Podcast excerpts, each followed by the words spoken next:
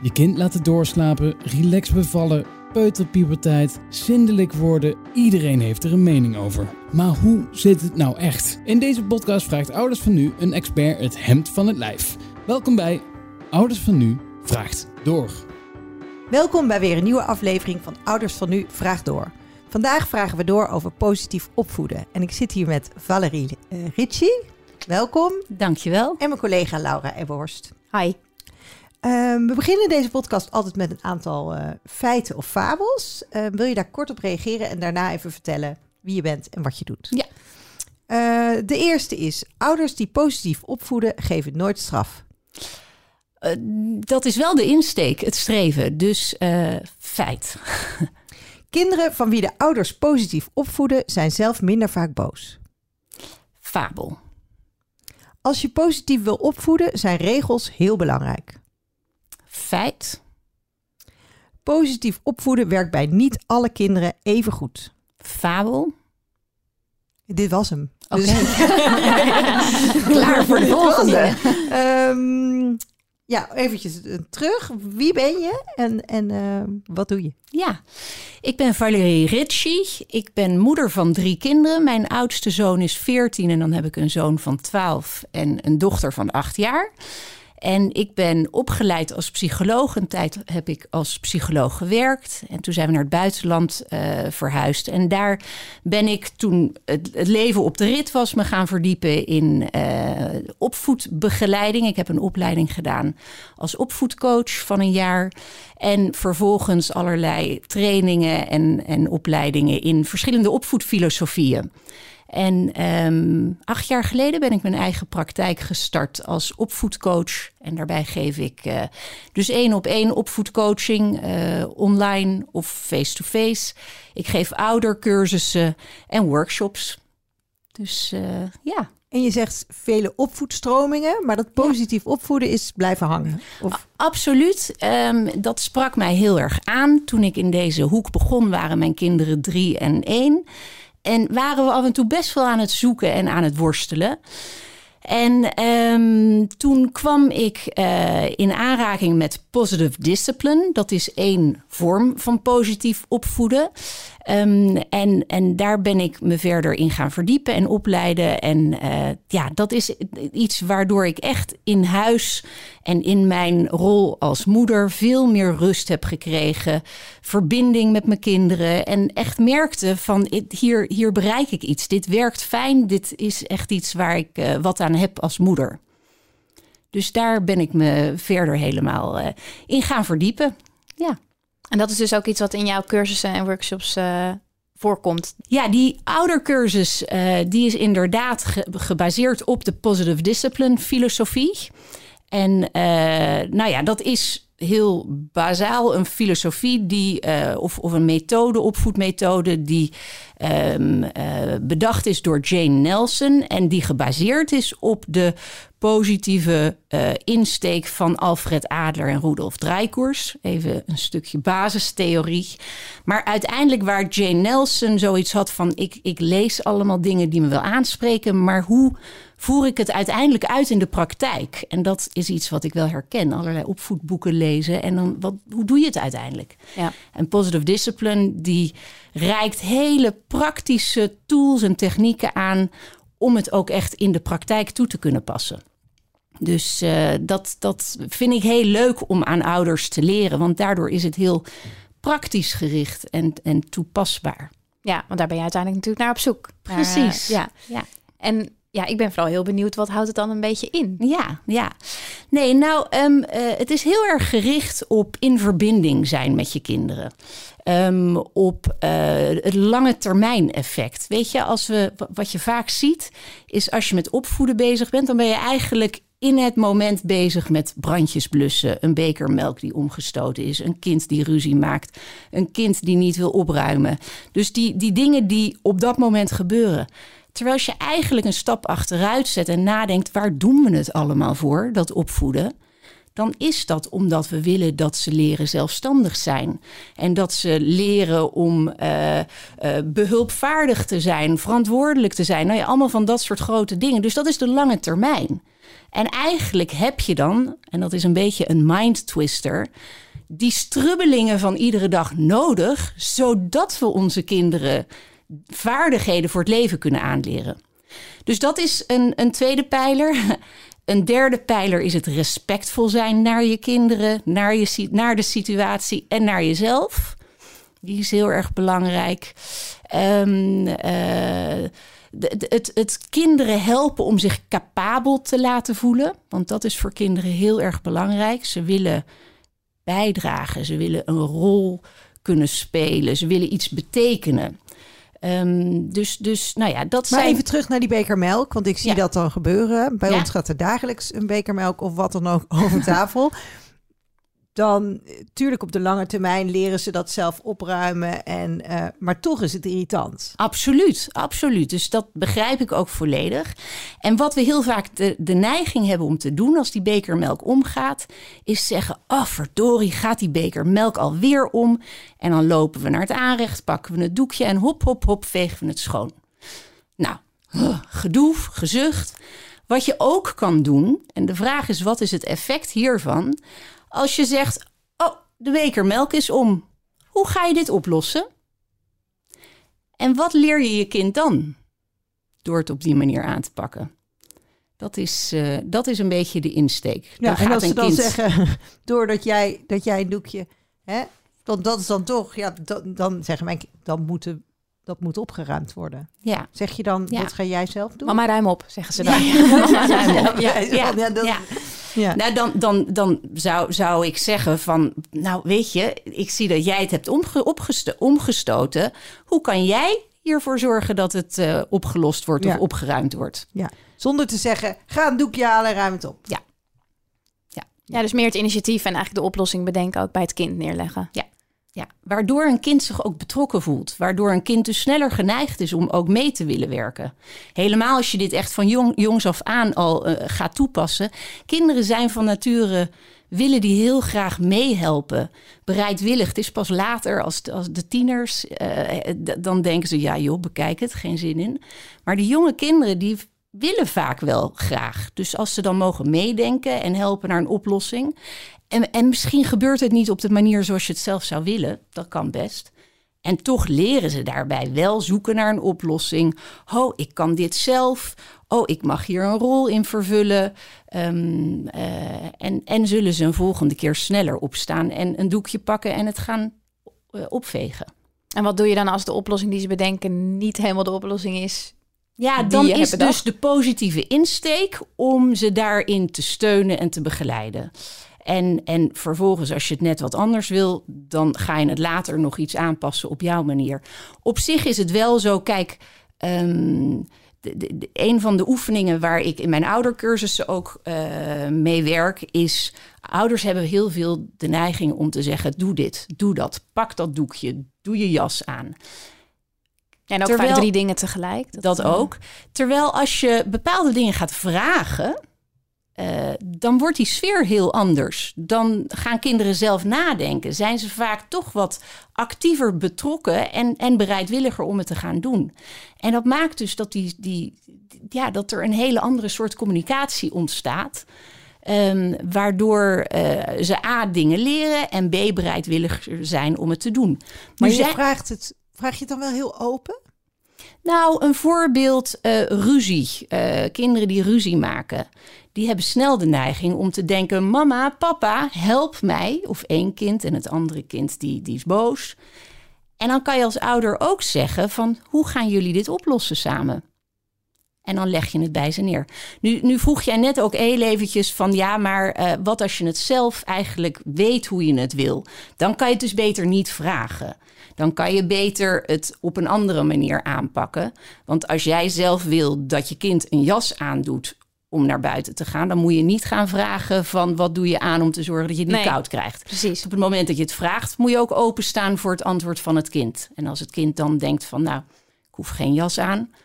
Dan, moet je dat ook moet je daar ja, je ook bij neerleggen. Ja, precies. Want dat heb ik ook wel eens Hè, dan hoor je van ja, je moet het vragen. Maar goed, als jij uh, vindt dat ze dat gewoon moeten doen, dan kan je het maar beter gewoon melden. Ja, precies. Dan zullen we tanden poetsen. En dan zeggen ze bij mij: nee, dank je. Ja, nee, dat is geen optie. Nee, ja. Het is tijd om tanden te poetsen. Ja. Precies. ja. En dan dus- misschien wie gaat er eerst? Ja, Ja. nou ja, dan heb je inderdaad weer een vraag en geef je wat ruimte. Of je geeft keuzes. Dat is vaak ook een hele sterke om in te zetten. Wil je ehm, die broek aan of wil je die broek aan?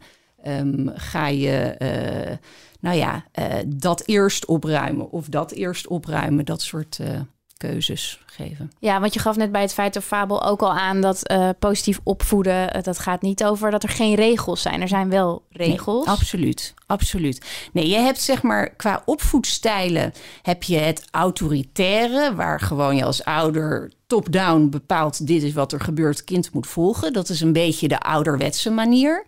Je hebt het permissieve, waar je dus als ouder zegt van nou, doe maar wat je wil.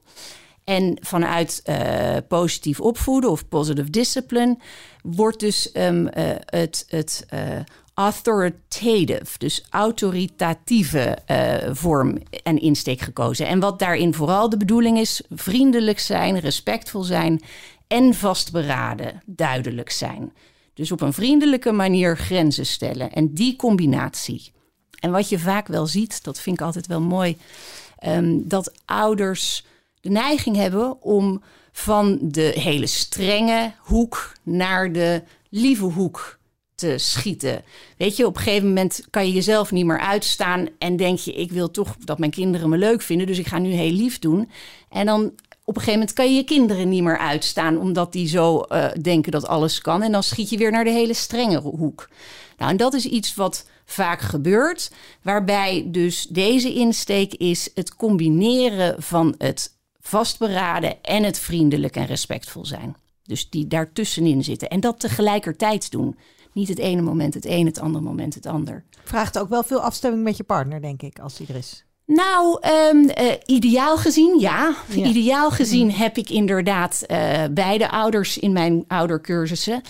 En tegelijkertijd is dat vaak gewoon niet haalbaar. Dus dan ben ik al dolblij dat een van de ouders besluit om zoiets te gaan doen. En, en deze ja, tools en technieken aan te leren. Want ik denk ouders kunnen daarin ook een stukje in elkaar, eh, aan elkaar dingen leren, helpen, ehm, eh, van elkaar dingen overnemen. Dus het, is ook maar net wat haalbaar is.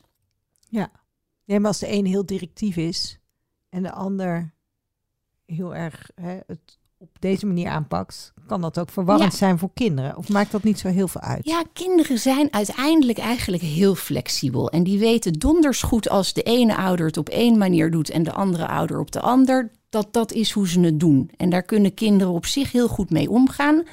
Als de ouders niet onderling met elkaar daarover gaan kibbelen in het bijzijn van de kinderen. Want dan wordt het verwarrend en dan komt er een soort loyaliteitsconflict van kinderen ook. Dus eh, je mag best daar in je eigen manier hebben. Het is echt niet zo dat ouders over, met alles op één lijn moeten zitten. Ehm, zolang ze respectvol met elkaar daarover kunnen communiceren. Ja, dat afstemmen of dat kibbelen kan je beter bewaren voor eh, als de kinderen op bed liggen. Ja, Ja. absoluut. Ja. En wat, wat zijn nog meer een beetje de basisregels van dat positief opvoeden? Je gaf net al aan, stel vragen. eh, Maar als je iets wil, eh, zeg het dan gewoon wat je Precies. wil. Ja. Zijn er nog meer voorbeelden? Ja, ehm, het is heel belangrijk om ruimte te laten voor fouten maken. Eh, weet je, fouten zijn kansen om van te leren. Dus, dus maak zelf fouten als ouders. Laat je kinderen fouten maken. En, en kijk vervolgens, weet je, zeg: Oh jee, dit is een fout. Hoe gaan we het oplossen? Dat is dus ook een hele belangrijke pijler: het samen problemen oplossen. En daarin kunnen kinderen echt mega creatief zijn. Ehm, die, die komen vaak met hele goede oplossingen als je ze erbij betrekt. En dan voelen ze zich ook weer Betrokken. capabel, betrokken ehm, en, en leren ze mega veel van. Ehm, heeft het ook, zeg maar, want je zegt eh, fouten maken mag. Heeft het, is het ook goed om je kind heel veel te prijzen? Ja, Of, ehm, le- leuk dat je die vraagt. Ik had laatst iets gelezen waarin werd gezegd... er worden te veel complimenten Ja. gegeven in onze, eh, aan onze kinderen. En complimenten is een breed begrip. Je hebt inderdaad ehm, eh, het, het prijzen en het lofgeven en het bemoedigen. En dat zijn verschillende vormen van complimenten. En, en als je dus prijst en lof geeft, ehm, dat zie ik een beetje als vergelijkbare termen, dan steek je dus heel erg in op het eindresultaat. Terwijl uh, als je bemoedigt, dan ga je veel meer zitten op wat voor moeite heeft een kind gedaan om iets te bereiken. Dat prijzen en lof is, kan, heel leuk zijn.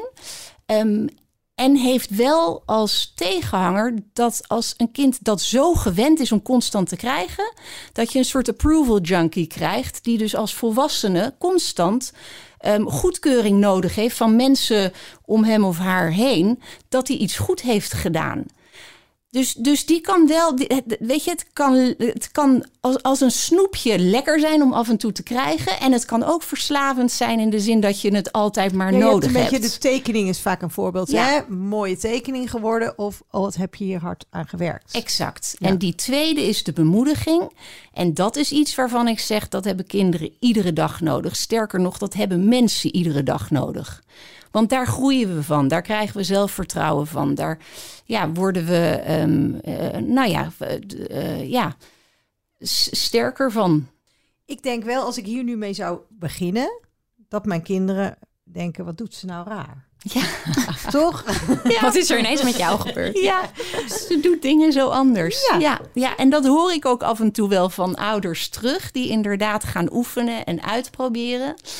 En um, uh, daarin zie je ook soms dat kinderen dus even lastiger worden. Als je dingen anders doet, dan denken kinderen: hé, hey, dit is gek. En dan kunnen ze daar best ook een soort tegenreactie op hebben.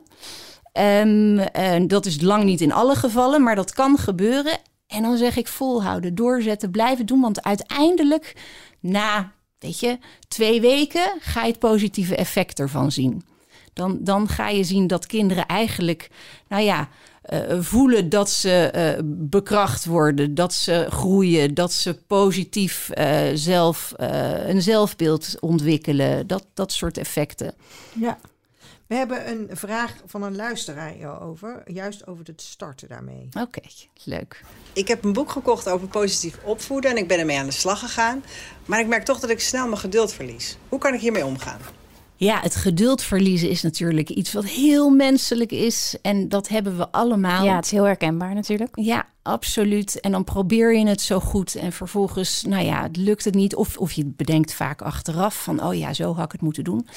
Ik denk met geduld verliezen is het heel belangrijk als je merkt dat bij jezelf de irritatie, de frustratie hoger oploopt, dat je even een soort pauzetje voor jezelf inlast. Dat je het misschien benoemt van oeh, ik voel dat ik nu boos aan het worden ben. En, en wat ik ook ouders vaak probeer aan te leren, op het moment dat die boosheid uh, opkomt, bij kinderen en bij volwassenen, kan je eigenlijk op dat moment niet meer rationeel nadenken. Dan verlies je een stukje controle, zelfbeheersing. Dus dat is niet het moment om dan alsnog te proberen het op te lossen of, of uh, de situatie aan te pakken. Dan kan je beter even een stap terugnemen, zorgen dat je weer rustig bent en dan alsnog inzetten en kijken van hoe gaan we dit verder doen, hoe lossen we het op. Terwijl kinderen dan misschien doorgaan in hun spel en het helemaal vergeten zijn. Ja, ja. ja. en het is vaak op een moment dat je toch iets wil of moet. Weet je wel, eh, de, je moet bijvoorbeeld de deur uit of iemand wil zijn eten niet opeten. En begint met eten te gooien, ik zeg maar iets. Dus je wordt boos. Op een gegeven moment is die grens bereikt. Het is vaak in een situatie dat je wel iets wil. zeggen, gooi jij lekker door, ik ga even ik, ik, neem even mijn pauzemoment. nou, nee. nou, wat zou het effect zijn als je inderdaad merkt dat er gedoe is en je zelf je, merk je dat je echt boos wordt. En als je dan zegt van ik voel dat ik nu echt boos ben, ik, ik loop heel even naar de kamer hiernaast. Ik ben zo terug. Hoe, hoe, hoe zou dat voor kinderen zijn? Ja. Ja, die gaan niet door met gooien waarschijnlijk. Ja, ik weet niet. Misschien uh, denk, ze denken vooral waarschijnlijk, wat gebeurt er nu? Wat is mama aan het doen? Of dus het kan een soort schrik-effect hebben, inderdaad. Ja. ja. En, en dan daarna terugkomen en op een rustige uh, manier alsnog zeggen van jongens, wat gebeurt hier? Wat zijn we aan het doen? En, en we gaan niet rondgooien met onze spullen of um, uh, dat doen we niet. Dus hoe lossen we dit op? Hoe maken we het goed? Hoe ruimen we het op? Wat, wat doen we nu? Ja. Maar, maar op zich bereik je als ouder veel meer als je vanuit een rust kan blijven praten dan als je gaat schreeuwen. Ja, ja. ja dat is natuurlijk altijd lastig in. Want wat je net ook zei, je krijgt er soms ook wel een beetje spijt van als je te ver bent gegaan. En dat werkt bij kinderen trouwens ook. Want dat zie ik bij mijn zoontje soms gaat hij gewoon te ver en dan worden we boos. En dan ineens is je poes lief. Ja. Maar op het moment zelf is dat natuurlijk wel lastig om die uh, rust te bewaren. Ja, absoluut. Dat is hartstikke lastig. En dat is voor heel veel mensen, voor iedereen zo. Um, en, en we hebben eigenlijk vaak het idee dat we dan op het moment meteen moeten inspringen. Ja. Terwijl eigenlijk probeer ik ouders duidelijk te maken dat dat niet hoeft. Sterker nog, op het moment inspringen vaak lukt het dan helemaal niet. Dan ben je een soort geflipte staat uh, of kind is geflipt. Dan kan je helemaal niet rationeel nadenken en oplossingen vinden. Dus, dus daarin is het eigenlijk juist heel goed om voor jezelf ruimte in te bouwen, even afstand te kunnen nemen of een kind de ruimte te geven.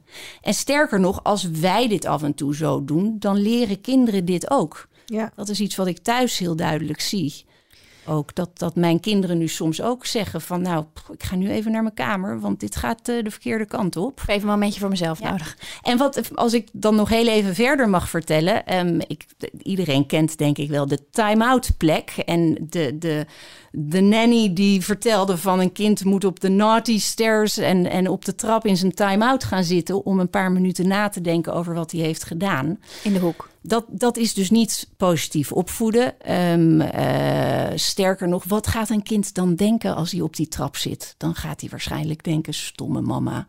En uh, ik, ik, ik haat mijn ouders. En al dat soort gedachten. Helemaal niet over wat heb ik nou verkeerd gedaan en hoe moet ik dat volgende keer anders doen. Dus in die zin is dat ook de, die, die time-out plek. Probeer ik ouders te leren. Maak er een soort positieve time-out plek van. Waar een kind eigenlijk het fijn genoeg vindt om weer tot rust te komen. Zodat vervolgens er samen nagedacht kan worden van wat ging hier verkeerd? Hoe had je het anders kunnen doen? Wat leren we ervan? Hoe lossen we het op? En wat bedoel je met een positieve time? Waar moet ik dan aan denken? Ja, ja.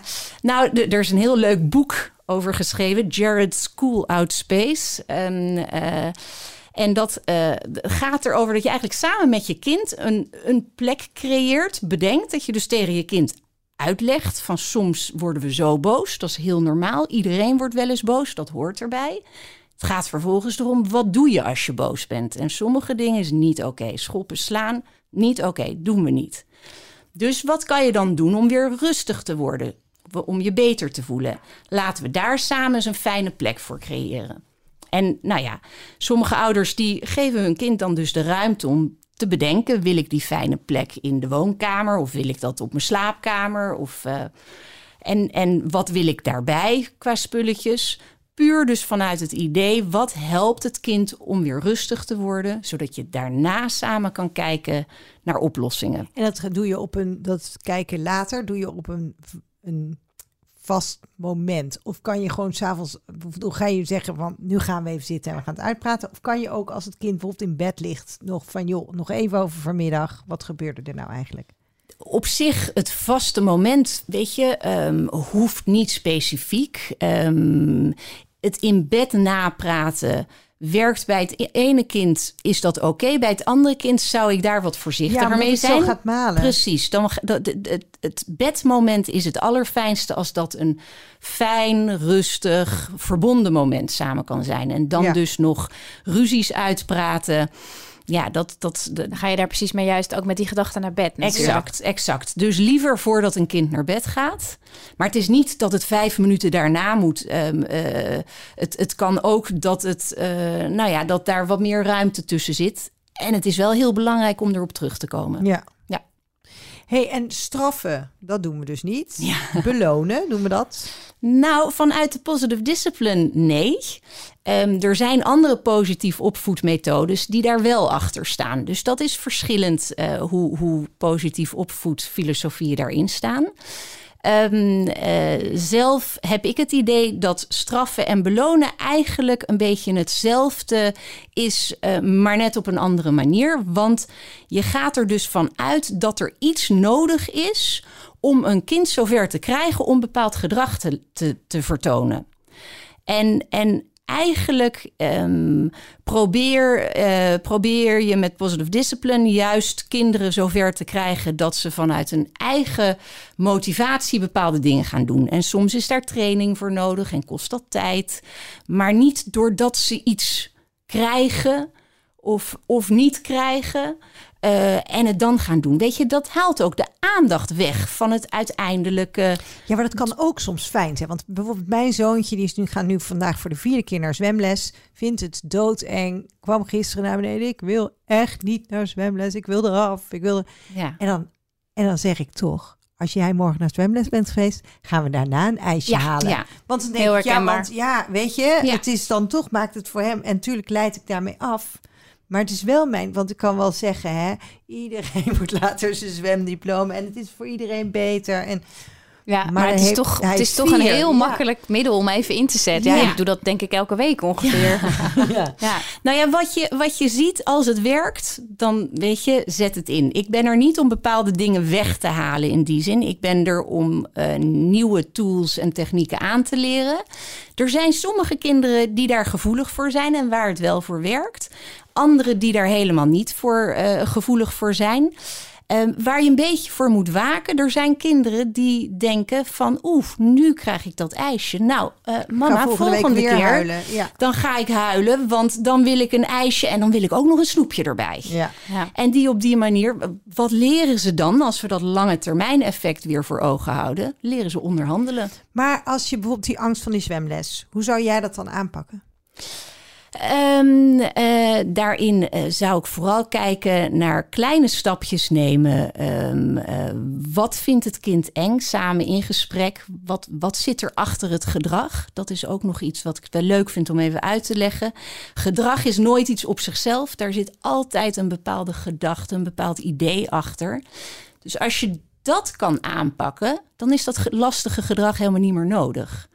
Dus vanuit die gedachtegoed ja, ga ik ook heel vaak aan het werk met ouders. In- Bijvoorbeeld gebrek aan aandacht of zo. ja, Dat ja, je echt naar de oorzaak gaat. Maar ga je dan dat met precies. je kind uitzoeken waar wat de dieperliggende eh probleem nou, is? vaak ga je eerst voor jezelf eens daarbij nadenken. En ik heb daar een heel mooi schemaatje voor vanuit de Positive Discipline.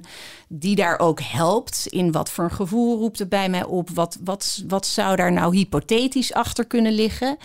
En als je dat dan zelf al gaat ja, voeden, vaak is het een bepaalde behoeftetekort. Eh, kinderen die willen eh, zich capabel voelen en die willen erbij horen en van belang zijn. Dat zijn zeg maar basisbehoeftes. En als kinderen het gevoel hebben dat ze dat te weinig krijgen, dan gaan ze dus extra aandacht vragen op bepaalde manieren. Of eh wraakachtige acties, of zich terugtrekken, dat soort reacties. En, en als je dus daarop inspeelt en dat een beetje gaat voeden, dan is dat gedrag dan niet meer nodig. Ja, dat ze wel aan iets bijdragen, dat ze Dat is het gevoel van hebben. waarde zijn. Exact. Ja. Exact. Maar goed, als je inderdaad, eh, wat, jij, wat Hilde net zegt, eh, heel herkenbaar. Mijn zoontje die eh, zegt bijvoorbeeld soms, dan zeg ik, we gaan naar de speeltuin. En zegt hij, nee, ik wil niet. denk ik, nou, ik weet zeker dat als je er bent, dat je het geweldig vindt. Ja. Ja. Maar dan wil hij liever thuis blijven. Het is toch altijd een beetje het, het, het zoeken van, nou ja, Absoluut. wil iets van je Ja. kind. En, Ja, en die gaat soms met zijn hak in het zand. Ja, ja, en dan zit je dus in een machtsstrijd. En, en eigenlijk uiteindelijk zijn er twee mensen nodig om een machtsstrijd te hebben. Dus je kan daarin meegaan of niet. Ehm, en, en als je merkt dat een kind hak in het zand zet, dan kan je ook zeggen: wel ja, weet je, ik kan jou niet dwingen. Ehm, en het lijkt mij heel erg leuk, want dit, dit en dit. Ehm, maar wat, wat denk jij dan? Wat kunnen we het beste doen in deze situatie? En een kind daar dan bij betrekken, samen bespreken, afhankelijk van de leeftijd natuurlijk. Ehm, om, om te kijken van wat, wat is dan wel nodig? Of een afspraak samen maken, eh, op die manier het proberen op te lossen. Met, Ja. met dat zwemlesvoorbeeld, want er zijn, dat is natuurlijk, er zijn heel veel kinderen ehm, eh, die dat hebben. Zou ik ook gaan kijken van kan je bepaalde dingen al gaan oefenen? Niet in die zwemlessituatie, maar met z'n tweeën naar het zwembad. En kijken van wat vind je nou spannend? Is dat het? Eh, wat, waar loop je? Wat, wat is moeilijk? Wat, en, en dan in hele kleine stapjes trainen. Want dat is toch ook een stukje van het opvoeden. We moeten onze kinderen bepaalde dingen gewoon Ja. aanleren door, door ze te trainen. Het is niet dat ze dingen zomaar in één keer kunnen. Ja, en soms moet iets ook gewoon. Weet je, wij hebben bijvoorbeeld ook altijd conflicten met het avondeten. Ja, Hij wil gewoon heel vaak niet eten. ja. Ja, je denkt toch, hij moet toch op een gegeven moment leren eten. Dus Ja. hoe ga je... ga je dan inderdaad ook kijken van wat zit erachter Ja. in zo'n geval? Nou, eh, eten is, is een interessante, ehm, want dat is eentje waar heel vaak enorme machtsstrijd over Ja. ontstaat. En op het moment dat het kind denkt, mijn ouder wil dat ik eet, dan is het heel makkelijk voor een kind om te zeggen, ik ga niet eten. En dan komt daar dus een hele dynamiek die over die machtsstrijd gaat, in plaats van over dat eten. Als je als ouder die machtsstrijd niet aangaat, dan gaat een kind uiteindelijk echt wel eten. Alleen Dus je moet als gewoon ouder laten. het kunnen verdragen om het dan je kind, eh, weet je, eventjes zonder eten te laten zien. Het, het, het, eh, de- ja, Dan toch zonder eten naar bed. ja, Dat Ja. was wel een, ik had het met een voedingscoach over. Die zei, er is geen kind wat zichzelf uithongert. Nee. En er is ook geen kind dat op zijn 18 alleen nog maar vissticks eet. Nee, Toen dacht ik, zo ja, is dat het ook, ja. wel echt zo. ja, Maar je hebt toch zelf het gevoel van ja, er moet ergens een keertje een beetje groente in. Ja. En, en ja. ja, eigenlijk vind ik dit altijd best een, soms een vermoeiend deel van de dag. Want je bent zelf ook eh, moe, Moe, en het moet allemaal snel, want ze moet op een gegeven moment naar bed. En dan krijg je ook nog dat hele, altijd maar die hakken in het zand. Ja. En dan inderdaad ga je toch zeggen, ja, als je niet eet, dan krijg je ook geen toetje, Ja. dat soort dingetjes. Ja. ja. Wij hadden dat gisteren nog. Hij, eh, dan, en dan zit je aan tafel en is het gewoon niet gezellig. Nee. Dat is toch... Nee, eh, en je bent de hele dag weg geweest, dus je wil wel graag dat het gezellig is. ja, Ja. ja. maar jij zegt dus, laat het en eh, gaat Ja. vanzelf een keer komen. Ja, het, eigenlijk, dat, dat is natuurlijk heel kort door de bocht. maar maar eh, probeer die machtsstrijd niet aan te gaan. En probeer misschien op een ander moment wel met je kind samen te kijken van... Goh, wat is dat nou? Wa- Waardoor wil jij niet eten? Eh, wat, wat, wat kunnen we doen om dit op te lossen? Betrek je kind bij het koken. Of bespreek twee avonden dat je kind mee mag denken wat er wordt gegeten. En maak het op die manier leuk. Weet je, dat, dat Ja. als, als iedere avond ook een beladen sfeer is, want er is gedoe over eten. Ja, logisch dat een kind het niet leuk vindt. Ja, ze gaan eigenlijk al eh, met die in Verwachting. dat gevoel ze aan tafel. Ja, natuurlijk. Ja. ja. En jij zei net nog iets over eh, nou ja, afspraken met je kind maken. En eh, dat kan niet op elke leeftijd. Maar vanaf welke leeftijd zijn kinderen nou eigenlijk in staat om een beetje afspraken te maken? Nou, eigenlijk kunnen kinderen vanaf heel jongs af aan al best afspraken maken. En dan zijn het natuurlijk hele simpele afspraken. Dus, dus dat is denk ik eh, eh, een hele goede manier om met kinderen te gaan oefenen met afspraken maken. Dus, dus ja, vanaf eh, nou, eh, twee jaar, drie jaar, vanaf ze kunnen praten, kan je eigenlijk al in de vorm van hoe, wat spreken we af? Jij doet dit, ik doe dit. eh, daar, daar al mee aan de slag op een hele simpele manier. En zo leren ze het gaandeweg. Ja, ja, want ik heb ook wel eens gelezen ehm, dat je dan... Wij, wij denken inderdaad als kinderen kunnen praten... nou, het zijn al hele wezens, omdat ze zichzelf wel kunnen uitdrukken. Maar als jij bijvoorbeeld zegt... pak je tas, doe je schoenen aan... Ja, en is dan is het al snel te Ja, veel. Ja, voor de hele jonge kinderen moet je inderdaad één opdracht Eén per ding. keer geven. Je kan ze af en toe een keuze geven tussen twee dingen. Maar ook niet een keuze tussen vier dingen, inderdaad. Dat is echt iets wat, wat ja, per ontwikkeling en per leeftijd verschillend is. ja. Hey, en afwijken van die afspraken, want dan zeg ik wel eens, we gaan niet naar buiten zonder schoenen aan. Ja. En dan zijn we op het pleintje en lopen allemaal kinderen op hun blote voeten. Ja. Denk ik, ben ik dan die enige die dan, en dan als iedereen mag schoenen uit, dan denk ik, dan mag jij ook je schoenen uit. Ja. Maar dan wijk ik dus wel af van mijn, we hebben Ja. afgesproken Ja. dat we allemaal... Terwijl je denkt, ik moet consequent blijven. is dat Ja. inderdaad heel erg? moeilijk. Consequent zijn is heel belangrijk. En het is net zo belangrijk dat de kinderen leren omgaan met uitzonderingen. Ja. Dus maak vooral die uitzondering. En maak duidelijk, dit is een uitzondering. En morgen doen we het weer op de normale manier. Kijk, Ja. als je dag na dag na dag dezelfde uitzondering gaat maken... ja, dan is het voor kinderen heel lastig om te weten waar ze nou aan toe zijn. En wat nou de normale manier van doen is. Ja. Dus eh, dat is ook iets wat ik nou ja, altijd een belangrijk aspect vind. Het, het doorpakken, je afspraak nakomen. Weet je, als je dat niet doet als ouder, dan kan je net zo goed geen afspraken maken. Want dan heeft het geen zin. Het stukje doorpakken. ehm, eh, met een afspraak, een, een, weet je, als je hebt gezegd van, weet je, ehm, dit is hoe we het doen en als dat, of, of hebt afgesproken, dit is hoe we het doen en als je dat niet doet, dan is dat de consequentie. En dan niet die consequentie doorvoeren, maakt jou als ouder eigenlijk een beetje een onbetrouwbare ouder. Want dan begrijpt het kind ook niet meer hoe het zit. Mijn Nee. mama zegt het een, maar doet het ander. Dus, dus dat is ook echt wel iets wat belangrijk is voor ouders. En dat doorpakken kan op een hele respectvolle en vriendelijke en duidelijke manier. Dat, dat probeer ik in ieder geval ouders te leren. En het is wel heel belangrijk. Ja, dus ergens wel consequent zijn. Maar als je het een keer niet doet, dat dan ook gewoon benoemen. Die uitzonderingen zijn net zo belangrijk dat kinderen leren om daarmee om te gaan. Ja. Ja. En als mensen hier nou meer over willen weten, ja. waar kunnen ze dan terecht? Op mijn website, theparentalcoach.nl. Uh, daar kunnen ze alles vinden over mijn oudercursussen, over uh, positive discipline, over mijn coaching en workshops. Dus, en wat is het verschil tussen de coaching en de workshops? De coaching is één op één. Die, dat geef ik uh, online of face-to-face, afhankelijk van waar mensen wonen. En daar gaan we echt heel erg aan de slag met specifieke doelen, waar ja, vaak dus uh, vragen waar een ouder mee worstelt, um, problemen die zich voordoen. Um, en en ja, gaan we heel gericht daarmee aan de slag. Die oudercursussen is eigenlijk een soort ja, basiscursus die voor alle ouders leuk zou zijn om te doen. Ik, ik gun alle ouders om dit een keer te doen, omdat je gewoon toch weer bepaalde nieuwe inzichten krijgt, bepaalde tools leert die. Uh, het, het leven in het gezin leuker maken en vertrouwen geven in de opvoedkeuzes die je maakt. Dus, ja. Uh, ja, bij en die... jij praat altijd alleen met de ouders. Als er in, bij zo'n coachingstraject komen de kinderen helemaal niet erbij. Nee, in principe praat ik inderdaad helemaal met de ouders. Als een ouder nou echt het idee heeft van ze moet mijn kind een keer zien, dan kan ik absoluut ook een keer komen observeren.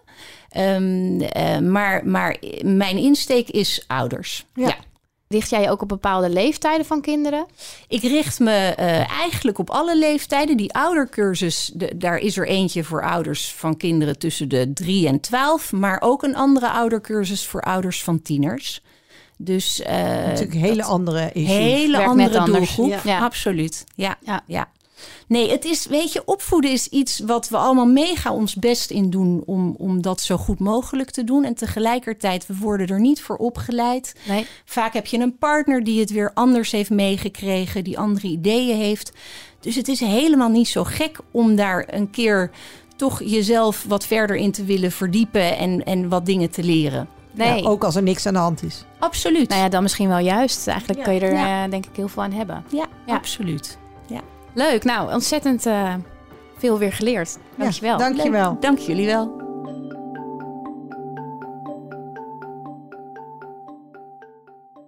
Dit is Dead or Alive. In deze podcast praten twee papa's iedere keer met een bekende papa over het vaderschap. Zo de niet op alsjeblieft. Dead or Alive. De podcast voor en door vaders. Eerlijk de stront van je eigen kind stinkt niet. Dat is de grootste onzin die er ooit verkondigd is. Alles wordt besproken. Ik vind seks namelijk erg prettig. Ja, ik vind het heel lekker werken. Met presentator Manuel Venderbos, heteropapa van twee. Mijn dochter kan mij echt om de vinger winden gewoon. En entertainmentdeskundige Erik de Munk, homovader van één. Nou, ik heb ze gewoon in leven gehouden. En einde. Succes ermee, fijne avond. Luister Dead or Alive op oudersvannu.nl via Spotify en Apple Podcasts. Dead or Alive. En er is ook een hele video van. Dat staat op YouTube. Doei!